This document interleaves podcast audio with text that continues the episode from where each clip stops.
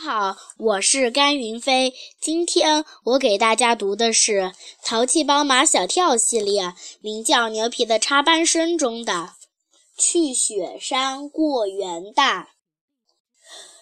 这座城市很少下雪，在它的周边却有许多积雪终年不化的雪山。在特别晴朗的日子，放眼望去，能看见西岭雪山的样子。窗含西岭千秋雪，就是唐代大诗人杜甫当年在这里写下的。沃克先生和沃克太太都是登山爱好者，他们攀登过世界上好多名山。距离这座城市二百多公里以外的四姑娘山，他们向往已久，要在元旦的三天假期里带着牛皮去攀登四姑娘山。沃克先生和沃克太太非常希望牛皮能约上几个朋友跟他们一块儿去，因为他们很能为孩子着想，跟同龄的伙伴在一起才会玩得开心。一想到有三天三夜要和马小跳他们几个朝夕相处，牛皮兴奋的睡觉都在笑。你不要高兴得太早，沃克先生不得不给牛皮泼点冷水。就算马小跳他们几个同意跟我们去，他们的爸爸妈妈也不见得会同意。马小跳的爸爸妈妈肯定是没问题的，因为沃克一家都认识他们。可是唐飞、张达和毛超他们的爸爸妈妈就很难说了。沃克先生是个中国通，他知道中国的爸爸妈妈是不大愿意小孩子们在一起玩的，更不愿意小孩子在外面过夜。他们希望自己的孩子除了吃饭睡觉，把所有的时间都用来学习。让牛皮喜出望外的是，跟马小跳他们几个一说，不仅他们几个没问题，就连他们的爸爸妈妈，他们也保证没问题。我们又不是第一次，马小跳说。暑假的时候，我们几个在张达的外婆家还待了一个多星期呢。牛皮问：“你们的爸爸妈妈会同意？”“当然同意了。”唐飞嘿嘿地笑。他们是尝到了甜头。牛皮又搞不懂了，甜头是什么东西？我来给你说。作为牛皮肚子里的蛔虫，毛超很乐意为牛皮解说。甜头就是好处。事实证明，爸爸妈妈把我们关在家里，我们就写不出作文；把我们放到大自然中去，我们就能写出好作文来。哦，牛皮点点头，又摇摇头，似懂非懂。元旦的前一天下午，沃克先生和沃克太太带着五个孩子乘坐一辆越野车出发了。他们要在天黑之前到达四姑娘山，第二天一早就开始攀登。城里张灯结彩，大红灯笼高高挂，到处都是辞旧迎新的新年气象。越野车在拥堵的街道上。至少爬行了一个小时，才出城，上了高速公路。高速公路一直通到雪山脚下。这个常年温润的城市，只需要两个小时的高速公路的路程，就能观赏到雪域美景。这便是这个城市的迷人之处。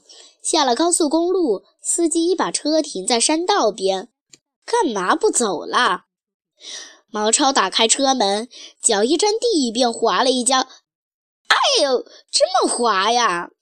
漫山遍野被积雪覆盖，山道的路面上结了冰。唐飞说：“这样的路，车胎上必须安上防滑链，才不会出危险。”这是唐飞的经验之谈。他不是第一次进雪山，看沃克先生和司机。在给车胎上防滑链，唐飞也凑了过去。只要跟汽车有关的，都会引起他浓厚的兴趣。防滑链上好了，大家又上了车。天色暗下来，天空中堆积着厚厚的云层。山路真险啊！左边是悬崖，右边是峭壁。上了防滑链的越野车在险道上缓缓前行。司机说：“翻过前面一座大雪山，他们今晚要住的人参果坪就到了。”说起来，离目的地只隔着一座山，可越野车爬了好久好久，才爬到了半山腰。这时，天上飘雪了。开始时只是细小的雪粒，只一会儿功夫就变成了鹅毛大雪，密密的旋转着从天而降。他们乘坐的越野车被狂舞的雪花包裹起来。即便在汽车的强光灯的照射下，能见度也不到五米。越野车行驶得更慢了。从车窗里望出去，夜幕已经降临，眼前却是白茫茫的一片。置身在这前不着村后不挨店的荒山野岭，几个孩子的心里都有一种走不出去的感觉，但是谁都没有说出来。车里的气氛有点沉闷。沃克先生问大家：“你们知道我们住的地方为什么叫人参果坪吗？”牛皮说：“是不是因为地形像人参果的形状？”马小跳说：“是不是因为那里的风景特别好，像仙人居住的地方？人参果是仙人吃的东西。”唐飞说：“那里是长人参果的地方吗？”如果能尝上一颗，也不虚此行啊！到底谁的回答是正确的？沃克先生说他也不知道。他让他们到了人参果坪，自己去找答案。前方出现了几星灯光，孩子们都从座位上跳起来了。到了，人参果坪到了。越来越近，满眼都是灯光。从灯光的分布可以看出，人参果坪的地形是舌头形状的。越野车在一座藏式的楼房前停下来，从楼房里走出一个身穿藏袍的汉子来。他大眼睛、高鼻梁、红脸膛，他就是著名的登山向导荣尔甲。荣尔甲把他们引进楼房。宽敞的厅堂里正在举行晚会，参加晚会的人都是从全国各地聚集到这里来的登山爱好者。他们围着厅堂中央燃得正旺的火塘，跳着豪放的锅庄。这些登山爱好者，他们都是在网上认识的。